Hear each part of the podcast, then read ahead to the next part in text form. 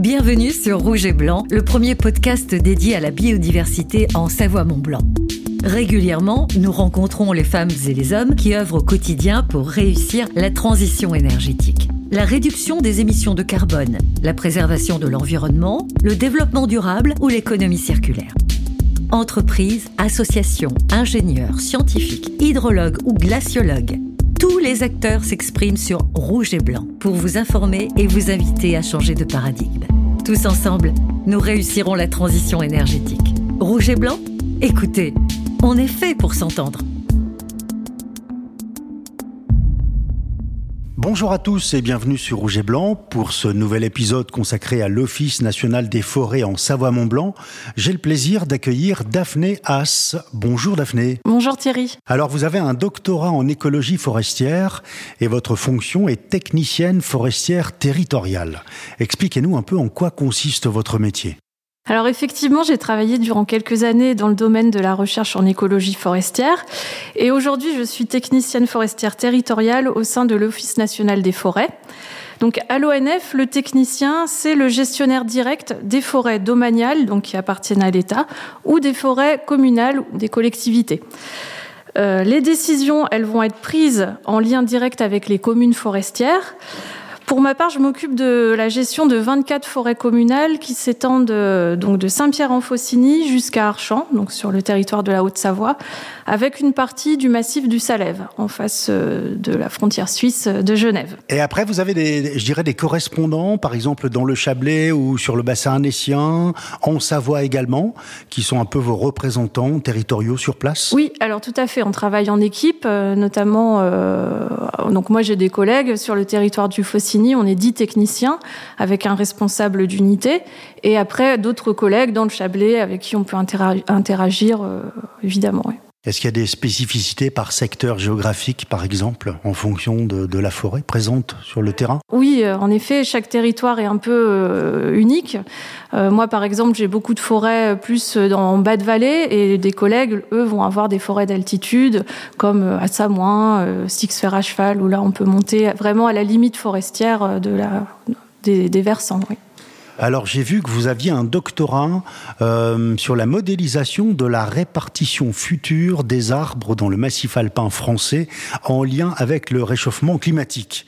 Alors euh, plus simplement et, en, bon français, je dirais, euh, en quoi ça consiste? Oui, alors l'objectif de mon doctorat, c'était de, comprendre les impacts et comment répondre en fait les, forêts, donc notamment les arbres, à, à ces réchauffements climatiques et donc de prédire la répartition future de chaque euh, essence. Donc quand on parle d'essence, c'est espèce d'arbre euh, pour l'avenir, donc euh, sur un territoire donné. Donc à partir de là, on va essayer de comprendre déjà comment fonctionne l'arbre aujourd'hui, qu'est-ce qui explique sa présence actuelle sur un endroit donné. Et si on arrive bien à comprendre ça, on peut prédire avec les, modélisations des températures futures où seront les, les essences à l'avenir qu'il faudrait replanter peut-être en fonction du, réchauffement euh, climatique. Tout à fait, replanter ou du moins encourager dans notre gestion sylvicole. Est-ce que vous avez enregistré, par exemple, une accélération des changements de, la forêt depuis ces dernières années par rapport, euh, je dirais, à la naissance de la planète? Est-ce qu'il y a eu une accélération ces dernières années ou ces dizaines d'années? Alors, on voit déjà des impacts. Euh, par exemple, la limite forestière en altitude, elle remonte. On va avoir des, des espèces comme l'épicéa qui va remonter en altitude.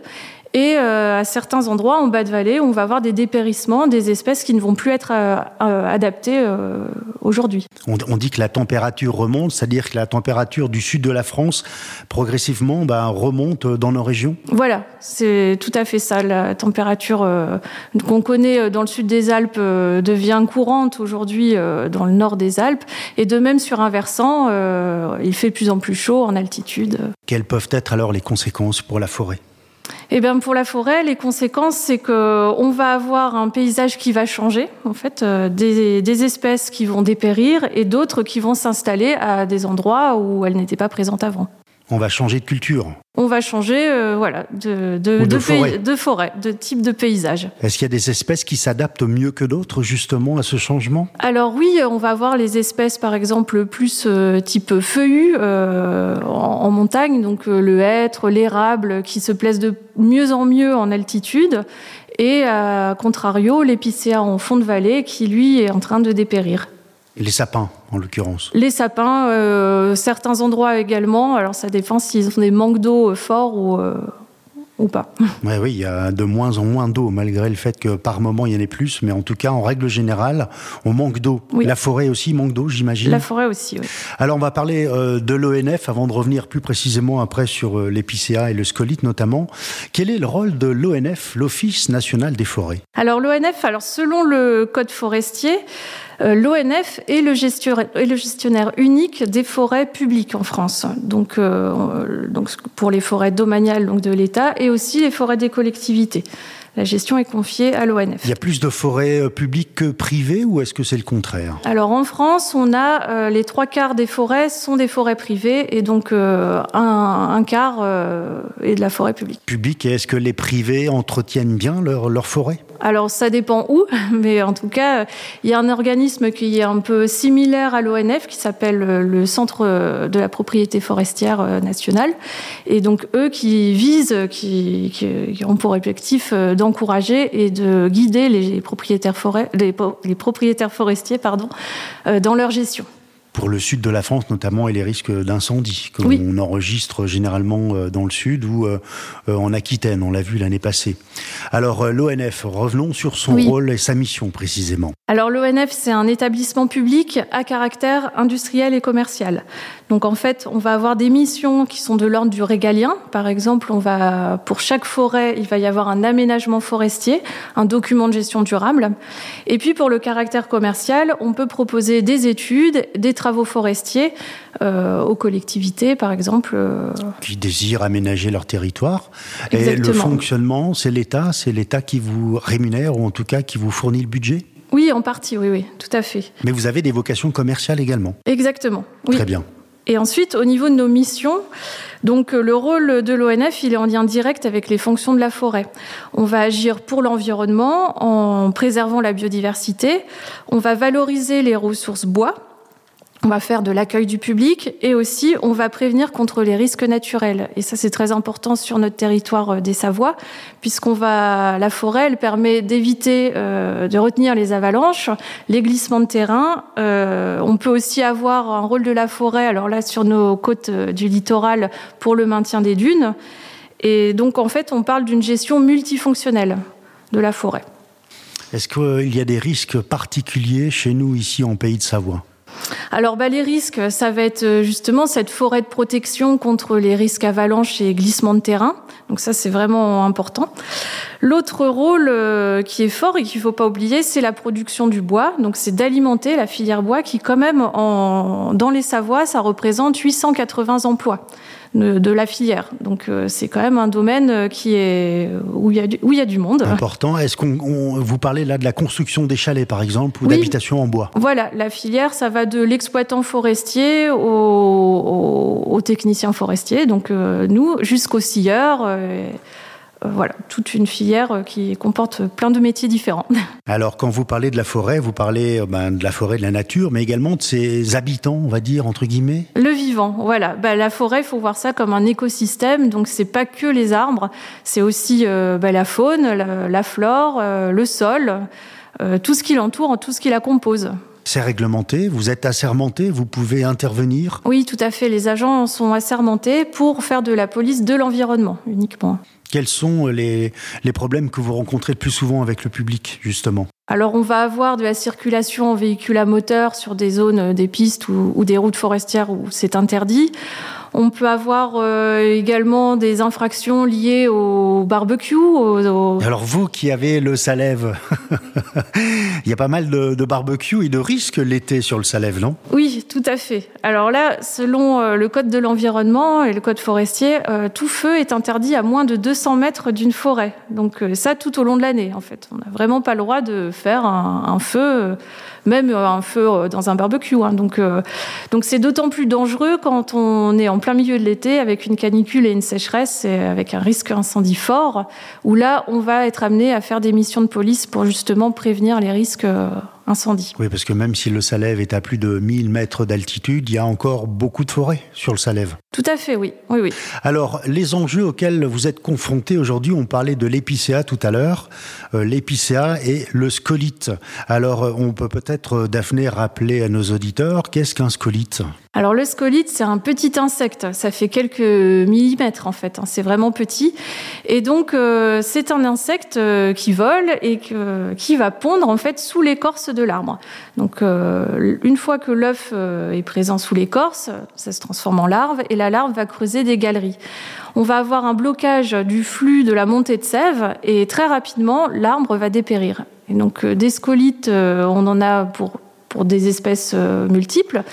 Mais chez l'épicéa, on l'appelle, euh, donc c'est Lips euh, typographus. Euh, et en fait, on l'appelle aussi couramment le bostrich. Certains le connaissent plus sous ce nom-là. Et donc, il nous fait beaucoup de dégâts là ces derniers temps. Et, pourquoi maintenant, plus maintenant qu'avant? Il y en avait moins? Alors en fait, c'est il y a toujours eu des scolites. Euh, c'est un insecte qu'on dit secondaire qui va intervenir en fait quand les, les, arbres vont être faibles. Donc ça, il a toujours été présent. Sauf qu'aujourd'hui, avec euh, nos sécheresses, nos canicules, euh, les arbres sont affaiblis et donc l'insecte en fait va attaquer plus facilement. les arbres vont moins bien se défendre. Et L'autre euh, fait qu'il y en a qu'avant, c'est aussi que cet insecte, il est favorisé par l'augmentation des températures. Il va plus se reproduire. On va avoir des cycles plus importants de, reproduction. Et on constate euh, dans la vallée ou en pays de Savoie, en tout cas, euh, des arbres un peu marrons on voit qu'il n'y a plus de verre. En fait, ils sont atteints par ce, scolite. Tout à fait. Alors oui, une fois que le scolite a attaqué, on va avoir soit de la sueur sur le tronc, ou euh, et euh, rapidement en fait euh, les aiguilles qui vont rougir puis tomber. Comment on peut lutter contre le scolite Alors nous, de façon, déjà, on, surveille les, forêts. Donc ça, c'est des... Eh oui. Et ensuite, une fois qu'on voit qu'il y a une grosse zone qui est attaquée, on va essayer de valoriser au mieux encore le bois, en fait. Donc, pour ça, on va être amené à faire des coupes quand c'est possible et qu'il y a encore une valeur marchande. Donc là, on va, on va venir faire des coupes aussi sécuritaires, puisque ça peut arriver le long des sentiers, et là, ça peut être dangereux pour les promeneurs. Donc, euh, on intervient. Après, à moyen terme, euh, nous, dans notre gestion sylvicole, ça va être de plus faire de monoculture, ne plus faire de plantation uniquement d'une seule espèce, euh, comme ça a été le cas beaucoup pour l'épicéa. Ça va être justement, si on replante, de planter euh, deux, trois, quatre espèces différentes pour éviter ce genre de d'attaques parasitaires fortes comme on connaît aujourd'hui des espèces qui seraient moins exposées aux scolites. Tout à fait. On, peut préciser qu'une euh, fois que l'arbre est, atteint du, scolite, hein, de cette maladie, on peut quand même le couper, il peut quand même servir à la construction de chalets. Oui, oui, oui, le bois, s'il est, coupé à temps, on peut encore, euh, il a, enfin, ses propriétés, ses propriétés mécaniques sont tout à fait euh, bonnes en fait. Hein. Alors on dit qu'il est un peu bleu justement du fait de la couleur de la larve. Alors non, c'est un champignon qui s'accompagne en fait au, suite au scolite. Un champignon arrive également et il donne une couleur bleue au bois mais ça n'altère pas du tout ses propriétés mécaniques. Donc ça veut dire que politiquement, on pourrait continuer et, promouvoir ce bois atteint du scolite pour continuer à faire des chalets ou des charpentes. Tout à fait, oui. Très bien. Alors euh, l'épicéa, c'est quand même un problème. On peut dire euh, à quelle hauteur, quel pourcentage dans notre région? Alors pour vous donner quelques chiffres, en fait, en 2023, au 1er décembre, on avait euh, identifié 1000, 110 000 mètres cubes de bois scolité qui ont été, qui ont été coupés ou qui allaient être coupés. Donc par rapport à 2022, on avait 40 000 mètres cubes de bois sec. Donc ça représente quand même en Haute-Savoie plus de la moitié des arbres, euh, de, enfin du bois euh, récolté. Donc euh, la moitié du bois récolté a été du bois scolité. Donc c'est très important quand même. Est-ce qu'à terme, ça veut dire qu'il y aurait de moins en moins d'épicéas et qu'il n'y en aurait plus? Alors, il y en aura moins en tout cas en fond de vallée, en bas de vallée. Par contre, en altitude, euh, c'est pas un arbre, c'est un arbre encore intéressant qui a toute sa place. Hein. Au-dessus de 1000, euh, au-dessus de 1000 mètres, euh, il est encore très bien adapté. Alors peut-être qu'au-dessus de 1000 mètres, il y aurait moins de scolites du coup? Alors oui, après, c'est, on ne comprend pas tout. il y a quand même des zones où il va attaquer à des altitudes euh, où normalement euh, tout, tout, va bien. Mais, euh, avec le froid, peut-être qu'il y en aurait moins? Avec le gel, par oui, exemple? Oui, normal, tout à fait, oui. Avec le froid, ça ralentit. Et comment on peut protéger la forêt et protéger l'épicéa nous-mêmes à notre niveau? Eh ben, il n'y a pas vraiment de recette miracle. C'est ça, c'est un peu là où on est confronté à, à une urgence, en fait. C'est de, on, on, essaye de réagir au mieux. Il n'y a pas de traitement qu'on pourrait pulvériser, en tout cas. Pas de traitement, non. Et comment nous, en règle générale, peut-on protéger la, la, forêt? La forêt, c'est important, ça capte le carbone, comme on dit. C'est un mètre cube qui capte mhm. une tonne de carbone? Oui, tout à fait, ouais, c'est ça. Donc c'est très important. Mhm. Euh, comment on peut la protéger au quotidien? Déjà, en ayant conscience que chacun a un impact sur la forêt. Donc euh, il y a des règles à respecter, un savoir-vivre à avoir en forêt. Donc par exemple, si on aime se balader, euh, bah, il faut rester sur les sentiers qui sont dédiés euh, aux promeneurs. Euh, rentrer euh, dans un, dans un, au sein de la forêt pour aller ramasser des champignons, euh, ça a un impact. On peut déranger la faune, marcher sur une plante qui est protégée. Voilà, il faut être informé, savoir que la forêt, elle, est, vivante. Elle est vivante. Est-ce que c'est pour ça qu'on n'enlève pas, comme on dit, le bois mort en forêt, qu'on le laisse parce qu'il y a un écosystème en fait? Oui, c'est très important de garder du bois mort. Alors parfois, nous, on nous on y dit, oui, maintenant, vous les forestiers, euh, vous vous occupez mal des forêts parce qu'elles sont sales. Alors c'est là où on explique, c'est pas propre. Il y a trop de bois mort. Il y a des branches partout, donc en fait non, on, les laisse exprès parce qu'en fait la, la, majorité de la biodiversité en forêt, elle est présente dans le bois mort. Donc c'est très, c'est des écosystèmes essentiels qui vont servir, par exemple, à nourrir des oiseaux, euh, à se, pour certaines espèces à se cacher.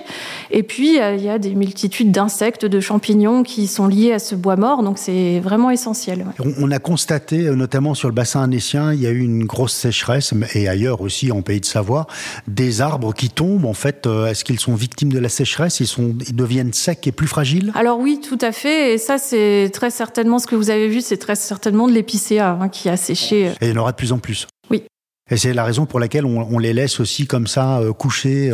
Alors s'il n'y a pas d'intérêt d'aller les exploiter, on les laisse. Et puis voilà, ça fait ça continue de vivre sa vie en quelque sorte. Et comment faites-vous la, prévention auprès du public euh, pour justement avoir un bon comportement en forêt? Comment informez-vous les gens? Alors, on a un vrai rôle euh, d'accueil du public. Donc ça, on va faire des, interventions, parfois dans les écoles, euh, auprès du grand public, via des, balades en forêt. on va emmener des, des scolaires planter des arbres lorsqu'on fait nos plantations à l'automne.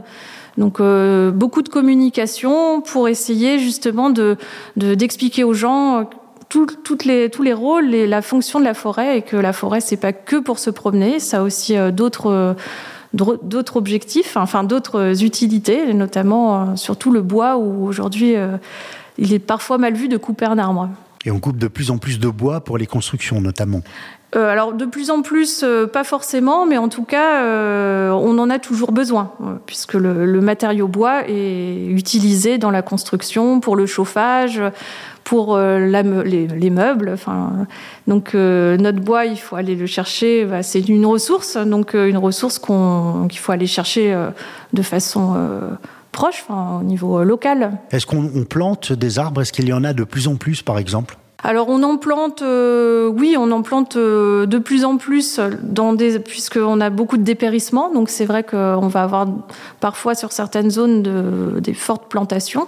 On a le cas par exemple cette année à Samoin où il y a eu euh, énormément d'épicéas qui ont dépéri et on a fait de grosses plantations à cet automne. Qu'est-ce que vous replantez principalement de l'épicéa? Ah non, pas du tout. Alors là, du coup, on va faire des, des, diagnostics de terrain avant de ça. De, on plante pas n'importe quoi, n'importe Hein.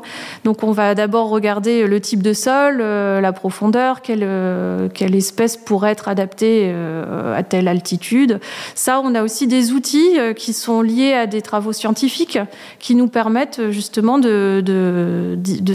d'imaginer, en tout cas potentiellement, quelle espèce dans 50, 100 ans, 150 ans, quand elles seront récoltables, seront, enfin, est-ce qu'elles seront adaptées au climat futur? Combien de temps faut-il pour qu'un arbre devienne adulte? Eh ben, une centaine d'années en, général pour le. Alors ça dépend quelle espèce, mais euh, pour la plupart, c'est on compte à peu près en 100 ans, oui. Et donc les collectivités vous consultent pour aménager leur territoire en termes de plantation justement comme Alors nous, vu qu'on est leur gestionnaire, enfin leur on, va leur proposer, on va leur donner des choix. Et ensuite, libre à eux de, de réaliser ou non ces plantations. On n'est que proposition.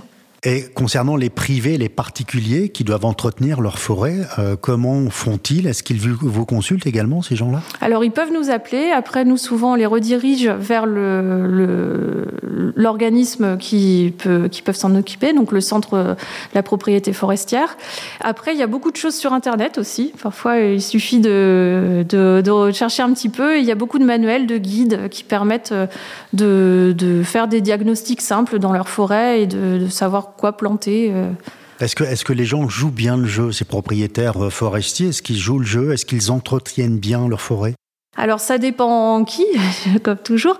Mais euh, l'autre souci en France, c'est qu'on a un gros morcellement de la forêt privée. En fait, il y a beaucoup de propriétaires qui ont moins d'un hectare de forêt. Donc beaucoup, en fait, ne savent pas qu'ils sont même euh, propriétaires de forêt.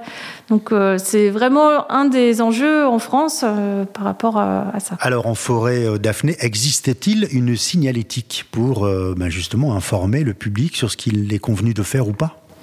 Alors, ça dépend. Il peut y avoir des panneaux euh, de, de, signaler, enfin oui, de signalétique. Alors surtout pour les véhicules à moteur, quand les, zones sont interdites aux, véhicules. C'est indiqué par un arrêté municipal. Hein. Et, vous, sur votre périmètre ici, dans la vallée de, du Salève jusqu'au Mont Blanc, on va dire, euh, quelle est la particularité de ce secteur?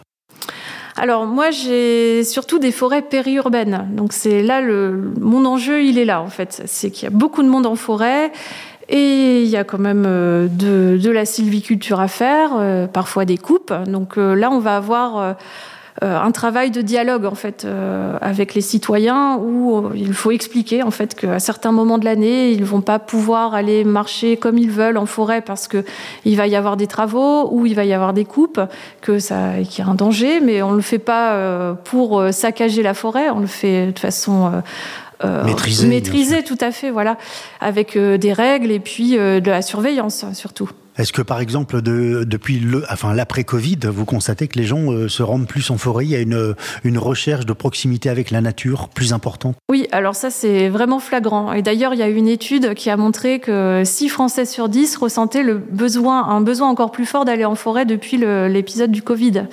Donc euh, oui, il y a de plus en plus de monde. Et nous, euh, en Haute-Savoie, c'est le département de France où il y a la plus forte croissance démographique. Hein. Donc il y a du monde, de plus plus de monde, et il y en aura encore plus. Et nos forêts, bah, elles sont pas extensibles. Enfin, même si la surface forestière augmente. voilà, il faut qu'elle accueille en fait tous ces gens qui ont envie d'aller en forêt pour leur bien-être. Et puis, donc voilà, il faut qui est le moins de conflits d'usage possible et un respect. Alors, euh, la Haute-Savoie et la Savoie, hein, on est confronté également à une grosse demande de logement, de construction. Euh, est-ce qu'on gagne du terrain sur la forêt, justement? Alors, euh, les forêts sont assez préservées, en tout cas au niveau des défrichements, il peut y en avoir. Hein. il, y en, il, y en, a pour certains projets euh, d'intérêt public, par exemple l'agrandissement de stations d'épuration. Euh, euh, ça peut être le cas après dans les zones de stations de ski qui peuvent vouloir. J'allais dire principalement en montagne, naturellement. Oui, voilà. Mais après, toutes ces... lorsqu'il y a un défrichement, il y a des mesures compensatoires. Enfin, ce n'est pas fait non plus euh, n'importe comment. Et puis, euh, ça peut être des, projets qui sont finalement avortés parce qu'ils n'ont pas une vraie utilité. Euh, on a quand même un levier pour protéger nos forêts. Est-ce que vous avez, je dirais, le pouvoir de faire stopper ou annuler une promotion justement parce qu'elle ne serait pas adaptée en montagne? Alors nous, on a un avis consultatif. Après, la décision finale reste euh, au niveau du préfet. Alors, euh, on est en début d'année 2024. Quels seront les grands rendez-vous pour la forêt en 2024 Alors le grand rendez-vous, comme tous les ans, c'est la Journée internationale des forêts qui a lieu le, 21 mars. Jour du printemps. Jour du printemps, tout à fait. Donc durant toute cette semaine, partout en France, il y a des événements qu'organise l'ONF. Donc euh, ça se traduit soit par des conférences, des sorties en forêt, euh, des, jeux euh, en, en, forêt comme des jeux de piste. Donc ça, il y en a partout en France. Vous pouvez vous renseigner auprès de chez vous euh, sur le site internet de l'ONF, euh, voilà, c'est indiqué. Pour la région du Faucigny, euh, du Faucigny et, du Genevois, il y en aura, il y aura une journée organisée dans la commune de Bossé. Et puis pour la vallée du Gifre à Morillon. Et pour les autres euh, pays de Savoie, les autres secteurs Alors, sans doute Annecy. Après, je.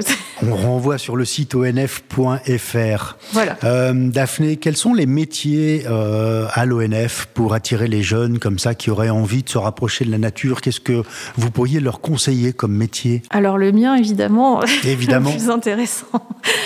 Non, alors à l'ONF, oui, il y a énormément de, métiers différents. On peut aller euh, de l'ouvrier forestier. Il y en a des ouvriers forestiers, donc qui sont en contact direct euh, vraiment sur le terrain, hein. euh, à l'ingénieur forestier, donc technicien, ingénieur forestier, on va avoir des informaticiens également, des, naturalistes qui sont chargés d'études, de suivi de la faune, de la flore. Euh, c'est assez multiple. Chercheurs alors euh, oui, on a euh, une section recherche et développement à l'ONF, tout à fait. Alors Daphné, on ne peut pas parler de la forêt sans parler de l'eau. Je pense que les deux sont liés, ça fait partie du, de, la nature, du vivant. Quel est le, lien entre les deux? Oui, alors la forêt et l'eau, elles sont, liées étroitement. Euh, notamment, la forêt, elle va avoir un rôle important pour la purification de l'eau. Donc on a notamment en forêt des captages qui sont de plus en plus, qui ont été un peu oubliés à certains endroits et finalement qu'on retrouve aujourd'hui puisque le manque d'eau il se fait sentir en été. Donc euh, des captages forestiers qui sont aujourd'hui réutilisés ou réentretenus. Donc ça c'est c'est voilà, c'est très important. Donc faut savoir qu'en forêt il n'y a pas de produits chimiques. Nous euh, quand on travaille euh, voilà on ne met pas de pesticides, d'herbicides. Il y a vraiment il y a rien. Quand on est en période de forte sécheresse l'été, comment ça se traduit sur le terrain? L'arbre, les racines sont, sont impactés directement ou est-ce qu'il y a une, une petite réserve d'humidité quand même? Alors les racines euh, peuvent aller très loin dans le sol. Donc c'est vrai que parfois on voit euh, le, le sol euh, qu'on a l'impression très sec, qui est très sec en surface, mais c'est les arbres peuvent aller puiser très loin en profondeur. Euh, donc oui, là, quand il fait, quand on est en sécheresse, c'est sûr que les arbres sont impactés. Il faudrait que ça ne dure pas combien de temps? Alors c'est alors ça peut être en termes de saison de sécheresse durant l'été, mais ce qui, ce qui est le plus inquiétant en fait, c'est la répétition des étés secs. Et ça, voilà, c'est les arbres s'affaiblissent et ils peuvent bien repartir l'année suivante, mais si l'été prochain euh, on a encore une année de sécheresse comme on a connu en 2023, les arbres au fur et à mesure vont, vont s'essouffler en fait, euh, et ça peut créer à long terme euh, ces successions de sécheresse, des dépérissements sur des, des arbres en fait qui allait très bien en fait. Est-ce que les fluctuations justement entre ces périodes de sécheresse et ces périodes de forte pluie, comme on a connu en fin d'année, euh, comment réagissent les, arbres, la forêt justement à ces fluctuations importantes qu'on n'avait pas auparavant? Alors là, on va plus être autour du sol qui euh, qui a été très sec et d'un seul coup gorgé d'eau. Et comme on a pu voir là récemment euh, des, des, glissements de terrain ou de l'érosion, c'est dû à un sol qui, qui est abîmé en fait. Il y a trop d'eau. Il y a eu trop d'eau, oui. Donc ça glisse ou euh, c'est moins stable. Tout à fait. Alors Daphné, il y a une tradition sur Rouge et Blanc, c'est que notre invité euh, envoie un message à, nos auditeurs en fin d'épisode. Quel serait votre message? Eh bien, le message, ça serait de d'abord rappeler que la forêt en France, elle augmente en surface, donc c'est une bonne chose. On a de plus en plus de, de couverture forestière. Et puis, euh, qu'en France, on a euh, depuis, plusieurs années une prise de conscience collective de l'importance de la forêt pour euh, notre bien-être et aussi que la forêt nous rend des services, qu'il faut la préserver, la protéger. Donc, c'est. Vous diriez que le message est, est passé a été reçu par la population? Oui, je pense. Ouais. Après, il faut garder en tête que euh, on a tous un impact qui soit positif, mais parfois aussi négatif sur euh, la forêt. Donc il faut garder que le positif. Hein. Tout à fait. On fera attention. Je renvoie euh, nos auditeurs sur le site onf.fr pour avoir toutes les informations, que ce soit au niveau national ou régional également. Oui. Merci Daphné. Merci à vous. Merci à bientôt. À bientôt. Vous avez aimé cet épisode? N'hésitez pas à nous mettre une étoile, donner votre avis sur les plateformes de podcast et partager nos épisodes sur les réseaux sociaux. Si vous désirez nous proposer un invité, une idée d'épisode sur la biodiversité, n'hésitez pas à nous écrire. Abonnez-vous à Rouge et Blanc pour être informé des nouveaux épisodes. À bientôt.